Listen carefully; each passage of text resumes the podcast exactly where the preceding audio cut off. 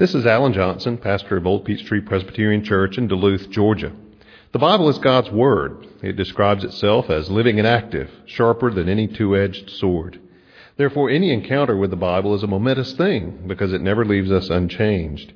My prayer for you as you hear this message is that the Holy Spirit will use it in your life to inform your mind, to feed your soul, and to help you grow in your faith in Christ.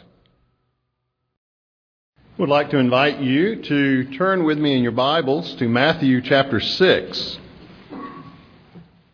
As we continue our series of studies in Jesus' Sermon on the Mount, we are today in Matthew chapter 6, verses 25 through 34.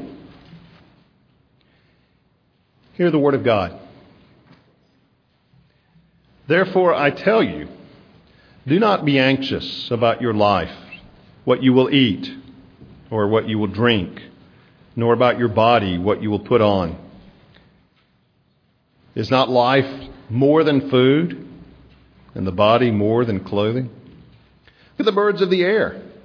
They neither sow nor reap nor gather into barns, and yet your heavenly Father feeds them. Are you not of more value than they? And which of you, by being anxious, can add a single hour to his span of life? And why are you anxious about clothing? Consider the lilies of the field, how they grow. They neither toil nor spin, yet I tell you, even Solomon, in all his glory, was not arrayed like one of these. But if God so clothes the grass of the field, which today is alive and tomorrow is thrown into the oven, will he not much more clothe you, O you of little faith? Therefore, do not be anxious, saying, What shall we eat? Or what shall we drink? Or what shall we wear? For the Gentiles seek after all these things, and your heavenly Father knows that you need them all. But seek first the kingdom of God and his righteousness, and all these things will be added to you. Therefore, do not be anxious about tomorrow, for tomorrow will be anxious for itself. Sufficient for the day is its own trouble. Let us pray. Father, we pray that as we take up this portion of your word, that your Holy Spirit would lead us not only into a clearer understanding of this text, but a more faithful and thoroughgoing application of the teaching of this text to our lives. We ask it in Jesus' name. Amen.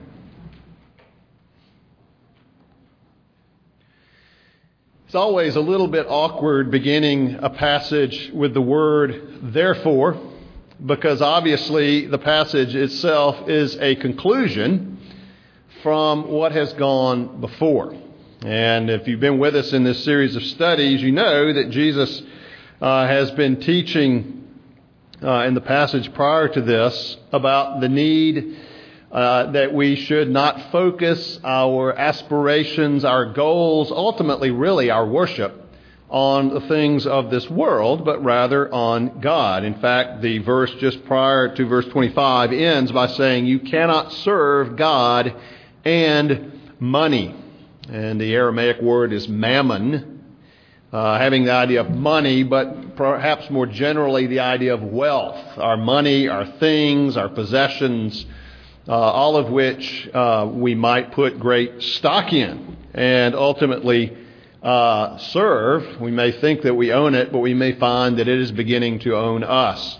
And Jesus lays down uh, a very clear division that you cannot serve both. You cannot live for and put as the first priority wealth in this world and serve God. You may try to do both, but in trying to do both, you're serving wealth and not God. You cannot do both. And Jesus has been uh, taught us in the, in the prior verses that we should not lay up for ourselves treasures on earth. Lay up for yourselves treasures in heaven. In other words, to make a better investment to set aside uh, through our good works those things in heaven that will last forever. Ultimately, Christ Himself and our relationship to Him. A better vision in verses 22 and 23, eyes full of light, seeing what really is the ultimate reality, what should be the ultimate priorities. And then verse 24, uh, to serve a better master, to serve the Lord God. Ultimately, you cannot serve both, as Jesus tells us.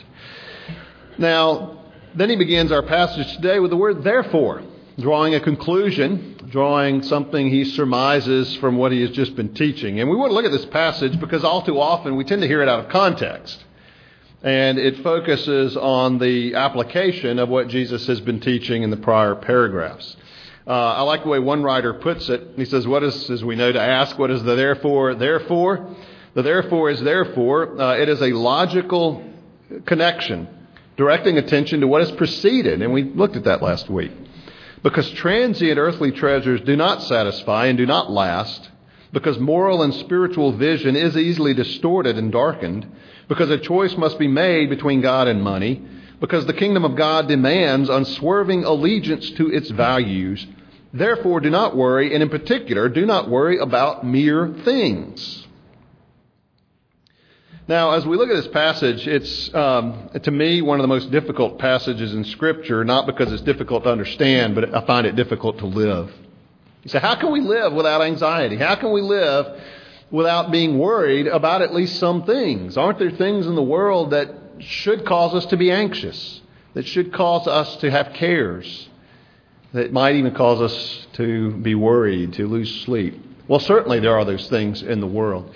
But what Jesus is teaching here is that with a proper view of God and a proper view of, of worldly wealth, we can certainly live a life that's not characterized by a consuming focus and obsession and therefore anxiety with those things. Now, Jesus is not by any means teaching here that life will not be difficult. He's not teaching that there are not things in this world that we need to be careful to take care of, that will cause us uh, expenditure of energy, of mental uh, exertion, even physical exertion in this world. Uh, D.A. Carson, in his commentary, says there's little justification in Scripture for picturing the Christian life in terms of constantly effervescent joy. That's just not even realistic. It's not, and that's not what the Scriptures teach unbounded peace, unbroken serenity, and still less is there warrant for irresponsibility toward the Lord in the use of his gifts. Joy and peace and freedom there are.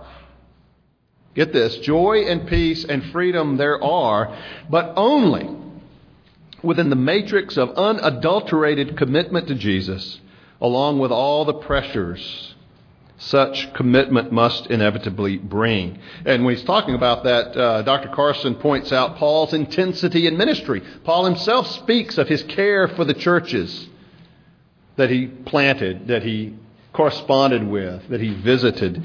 And the scriptures speak, as Carson points out, of the Christian's wrestling with his own sin. And so he's right. Jesus is not teaching here, nor do the scriptures teach anywhere, that uh, the Christian life is just constant, effervescent joy, unbounded peace, and unbroken serenity. Well, let's look then at what Jesus is talking about here. He's been speaking about not serving money, not serving wealth, but rather serving God. And three times in this passage, we are instructed do not be anxious. Verse 25, do not be anxious. Verse 31, therefore do not be anxious. Verse 34, therefore do not be anxious. Not easy. To, it's uh, not hard to uh, miss. Uh, not easy to miss the theme of this passage. Do not be anxious. Well, why not? First of all, let's look at some reasons that Jesus gives that we should not be anxious. And I'm just going to give these, list these to you because that's basically what Jesus does here. Reasons not to be anxious. Number one, anxiety lowers us from who we were made to be. Lowers us from whom we were made to be. Look at verse 25. Do not be anxious about your life, what you will eat or what you will drink, nor about your body, what you will put on. Then here's the question Is not life more than food, and the body more than clothing? In other words, for us, as human beings made in the image of God, is there not more to life than, on the one hand, merely eking out an existence to meet our needs or seeking to accumulate the goods of the world beyond what we merely need. That's what Jesus is saying here. Paul, in another place, says the kingdom of God is not a matter of eating and drinking, but of power. And similar theme here. Is not life more than food? Is, is, is it not more than clothing? Well, of course it is. For those of us, people, all people, made in the image of God, and certainly for those of us who are Christians, life is about much, much more than means to an end. And the means are food. We need food to eat, there's no doubt. We need clothing to wear, absolutely. Uh, but that's not what life is about. Life is about bigger things. Life is about serving Christ in whatever form that might take. It may be serving Christ as a student in school. It may be serving Christ in your employment. It may be serving Christ in your home. It may be serving Christ in the church. It may be serving Christ in various ways out in the community various endeavors. It might be having fun to the glory of God, enjoying one another's company, good conversation, good fellowship, good games, athletic competitions, whatever it might be, all to the glory of God. But life is about much, much, much more than eating, clothing ourselves. And so when those things become the obsession, then we, we have lowered ourselves beyond who we are as creatures made in the image of God and remade through the death and resurrection of Christ.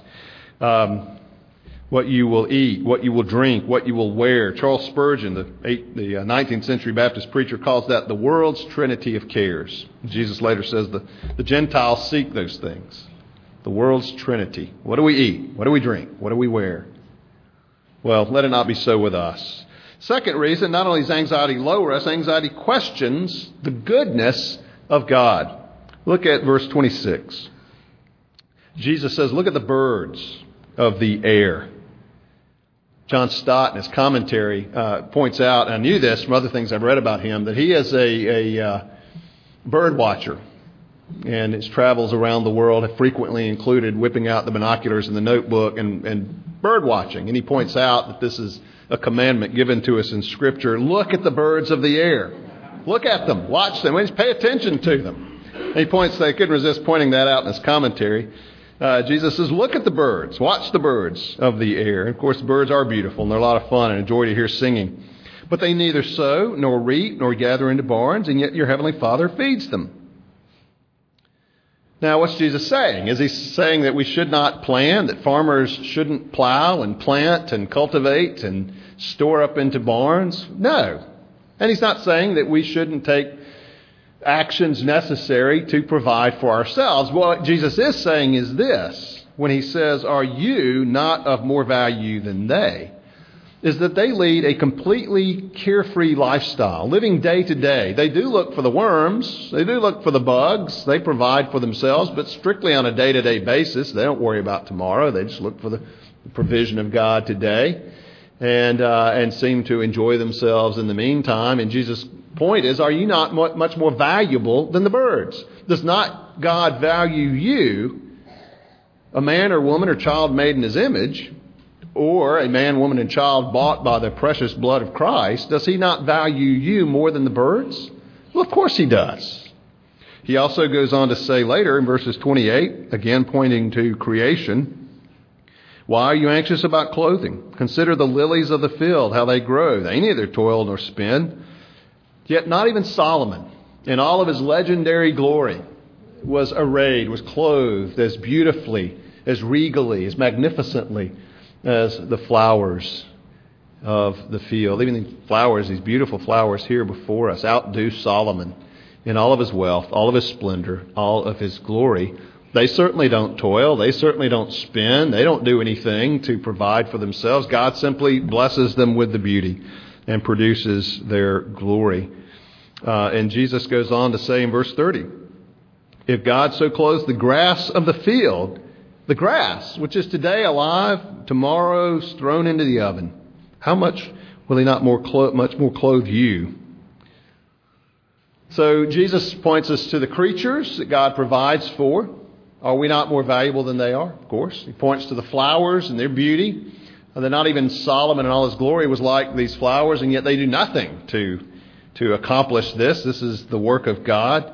Uh, even the grass that's, that's burned up, uh, God brings beauty from. And then he says, Will he not much more clothe you?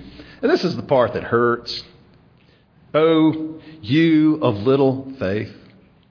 I mean, we look all around us at God's goodness and God's provision, and then we're worried He's not going to provide for us. That somehow we've got to take that upon ourselves, that it's all dependent on me and my efforts, as if God suddenly doesn't care about me or care about you. Well, of course He does, because you are of far more value to Him than the birds, than the flowers, than the grass. And so Jesus is making an argument from the lesser to the greater. If He provides for them, how much more will He provide for you. So anxiety calls into question God's faithfulness, God's goodness.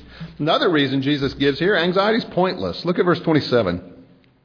Which of you, by being anxious, can add a single hour to his span of life? Or another way of translating it, maybe to add another cubit, another measurement to his, to his height, another foot to his height. Cubit actually could be about 18 inches. Uh, but which of you, in other words, which of you by, uh, by being anxious have accomplished anything? What has anxiety, what has worry ever done? And so Jesus simply argues from the pointlessness of it. It doesn't do any good. It doesn't lengthen your life. In fact, chronic anxiety might shorten your life, at least from a human point of view, in terms of the wear on the body. Um, it doesn't do any good. It's pointless. A fourth reason that Jesus gives is that anxiety makes us like the unsaved. Now remember, Jesus is speaking to his disciples. He is speaking with Christian people, believers in mind. Look at verse 31. Therefore, do not be anxious, saying, What shall we eat? What shall we drink? What shall we wear? For the Gentiles seek after all these things. And they do.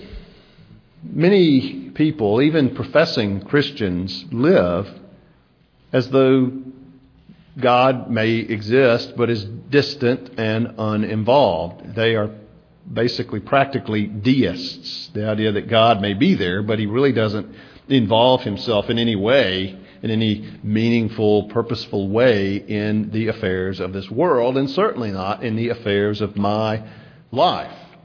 Well, Jesus is saying that when we become consumed with the questions of providing for ourselves, we become like the unbeliever, who is consumed with that, who has no Father in heaven that he trusts ultimately to provide for him. And he, he says um, in verse 32 Your heavenly Father knows that you need them all. See, that's the Christian's position. Not that I have to seek these things uh, in desperation, but I have a Father in heaven who knows what I need, and He will provide what I need at one time or another. He does that through means, and we'll talk about that in just a few minutes. But it's a very different position from the person who is running after this and that and the other of the world's goods, providing for himself as if that is the end, the purpose, the meaning of his existence. Makes us like the unsaved. A fifth reason Jesus gives anxiety questions the knowledge of God. Your Heavenly Father knows that you need them all. Now, when we are anxious, we call into question God's knowledge. Maybe God's forgotten me. Maybe God's not aware of me. Well, sure, He cares for people like, you know, John Stott or Billy Graham, the really famous, well known people, but what about me? Has God forgotten? Well, of course not. And you know better, but when we worry, when we become anxious, we deny that very foundational truth that Jesus loves me. That my Father in heaven knows that I need something to eat. He knows that I need something to drink. He knows that I need uh, clothing to wear. And then another reason that Jesus gives, a sixth reason, is that anxiety borrows trouble from the future. Verse 34 Therefore, do not be anxious about tomorrow, for tomorrow will be anxious for itself. Sufficient for the day is its own trouble. Or as the King James says, sufficient unto the day is the trouble thereof. Well, when we, when we become anxious about future events, we're effectively borrowing trouble from the future. Uh, and the strange thing is that most of the things that we are anxious about never happen. Sometimes they do. But the fact is, worrying about them now does nothing to help with them. And in fact, we've got enough to take care of today, maybe taking care of things today that we can do about the future without simply becoming anxious for it. And we're presuming on the future. Fact is, you may not live to see tomorrow in God's providence. Uh, so take care of today. Take care today of things that will help you tomorrow, but do not be anxious about tomorrow because we are borrowing trouble from the future. Now, those are the reasons that Jesus gives. These are the reasons he says, do not be anxious. Uh, however, he does give us a positive alternative to anxiety here, and it's found in verse 33. But, he says, seek first the kingdom of God and his righteousness, and all these things will be added to you. Now, that gives us a clue that when Jesus is talking about being anxious about things, he certainly has in mind what we would call worry, uh, being afraid, being fearful. But he also has in mind the idea that with that we're seeking those things because he puts this as a contrast. Do not be anxious about those things, but seek first the kingdom of God and his righteousness, and all these things will be added to you. So, not only with the anxiety uh, is, is the fear, but the idea of seeking, living for those things, making it the point of our existence to provide and take care of ourselves. But Jesus says, no, but seek first the kingdom of God and his righteousness, and all these other things will be added to you. Well, Jesus gives us here in this alternative, uh, he gives us a new pursuit. Seek first the kingdom of God and his righteousness. The word seek there implies activity, it implies uh, even a sense of aggressiveness. Uh, it's the word used in Matthew 2 of Herod, King Herod, evil King Herod, searching for baby Jesus to put him to death. It has the idea uh, Matthew 18 of the man with a hundred sheep and one wanders off and he goes out searching for that one lost sheep. In other words, this is not being passive. This is being active. This is taking steps toward. This is making it the purpose of our exertions to seek first the kingdom of God. Notice he says seek first. It's to be a priority above the stuff of this world. It is to be uh, more than merely a second or third place uh, interest. It is certainly to be more than a mere afterthought that it might be in all too many professing Christians' lives. To seek first the kingdom of God and his righteousness. We talked about the kingdom of God back in the Lord's Prayer, Thy kingdom come, uh, pointing out that Christ rules over all things because of who he is. But the kingdom, as it's spoken up there, is basically those who have come to a saving knowledge of the Lord Jesus Christ. Those who have willingly and voluntarily bowed to his kingship have submitted themselves uh, in faith to him trusted in Him and His shed blood to forgive them of their sins, that God would forgive them through Christ. So that's the kingdom as we read about it here. Christ is king over all things, over all people, whether they want Him or not. He's God, He rules. But the kingdom is His saving reign over the lives of those who, by His grace, have turned from their sin, believed in the Lord Jesus Christ, and have been saved. And so it says, Seek the kingdom of God. And when Jesus is saying that, we're seeking that, first of all, for ourselves, that more of Christ's reign would be evident in our own lives, uh, also for our families, certainly in our church, and also for the world, whether we're talking across the street or across the ocean. Uh, we want people, we, first of all, for ourselves to know Christ better. Our family, we want them to know Christ, but we also want the world to know Christ. We're seeking those things. We are living for a bigger picture than just what I can provide for myself we are looking for nothing less than the salvation of the world. We're living for something much bigger than merely what I'm going to eat tomorrow, or what I'm going to wear tomorrow, uh, what house I'm going to live in tomorrow. So, a new pursuit, seeking the kingdom of God, seeking His righteousness, uh, again, in our lives and in the world. So, as Christians, Jesus says, don't be anxious so that you spend your time consumed with seeking after these things, but seek something much grander, much bigger. Live for a much larger vision, and that is the kingdom of God and his righteousness. But Jesus is not just being uh, theoretical, ethereal here, because he says, Seek first the kingdom of God. Well, Jesus, if I do that, what about the provisions that I need in this world? And Jesus says all of these other things will be added to you as well. You see, as Christians, we have a higher calling. As people, we have a higher calling. And if we seek first the kingdom of God and his righteousness, God will see to it that everything that we need is supplied to us. And so we have a new pursuit, but we also have that as a new assurance. God will provide. Now, some things to say about that. That doesn't mean we have no need to work. Elijah was fed by the ravens, yes, but you are not Elijah, and I'm not sure I want to eat what the ravens have brought me anyway, unless I were starving in the desert.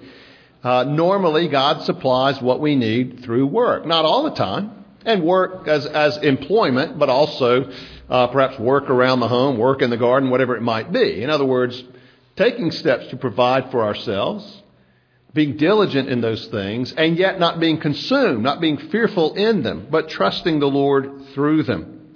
Uh, many of you uh, know that I, I, really like John Charles Ryle, the 19th uh, century Anglican bishop, uh, strong evangelical, and I commend his writings to you. He says, Prudent provision for the future is right. Prudent provision for the future is right, wearing, corroding, self tormenting anxiety is wrong. So it doesn't mean we don't work. It doesn't mean we don't plan. It doesn't mean we don't look toward retirement. It doesn't mean we don't save for a rainy day. All of those things are appropriate, and as we've seen in Scripture where it commends the ant for its labor and diligence, and in other places, those things are proper. But again, those things don't become the, the, the point of our existence. We're living for something higher while taking care of those basic necessities. It also doesn't mean we don't supply the needs of others. Prayed for the Duluth Co-op earlier. Um, we don't say, well, you know, if God wants them to eat, He'll provide for them. You may be the means by which God provides for them. And God certainly can work through means. He can work beyond or above or apart from means as He chooses, though He normally works through means that He has ordained, such as your employment, such as your generosity, whatever it might be, in providing for people.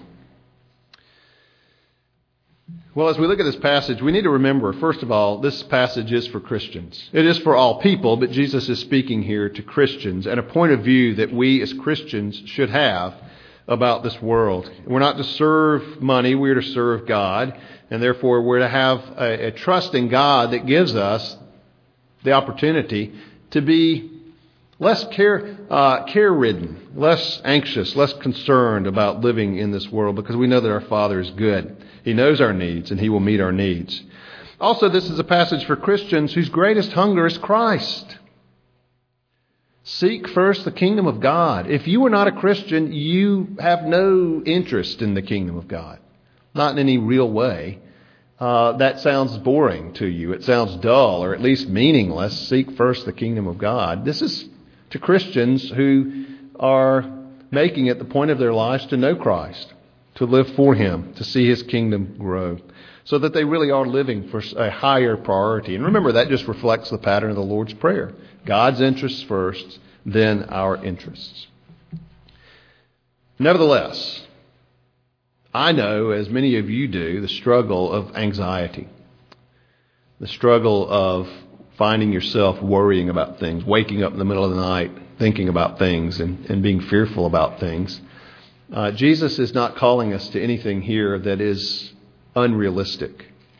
We need to cultivate a trust in God. We need to deal with anxiety in our lives because it, it is, is, for all the reasons Jesus listed, wrong. And it doesn't need to be there. Nevertheless, the temptation, anxiety, and even giving into that temptation is being afraid can be very real and very powerful.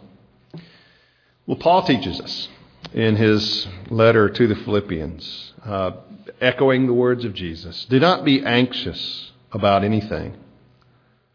This is Paul talking, you know, man who was beaten, left for dead outside the city, uh, shipwrecked, all these kinds of things. Do not be, an- in fact, in prison when he wrote this, do not be an- anxious about anything, but in everything, by prayer and supplication with thanksgiving, let your requests be made known to God. And the peace of God, which surpasses all understanding, because it's not based on circumstances, the peace of God, which surpasses all understanding, will guard your hearts and your minds in Christ Jesus. So, what does Paul say? Instead of giving in to the anxiety, go to the Lord. Go to Him in prayer. Go to Him in thanksgiving, supplication with thanksgiving.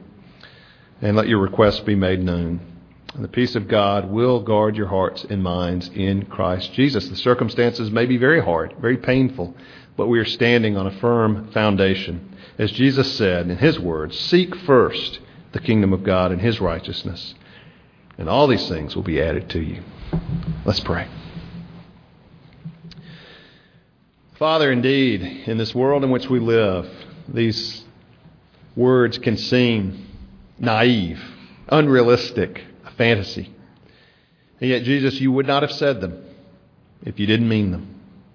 And so, Lord, we ask your forgiveness when we give in to the temptation to be anxious or fearful or afraid, as if you didn't rule, as if you were not good, as if you didn't know us, as if you did not give your own Son for us, and therefore we know will freely give us all things. Lord, help us to be a people who are known by an otherworldly peace, regardless of the circumstances. For we ask it in Jesus' name and for his glory. Amen.